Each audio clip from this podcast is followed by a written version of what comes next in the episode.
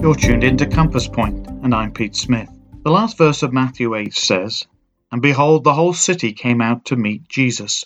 It's quite an amazing statement, and you may wonder why if you're not familiar with this story.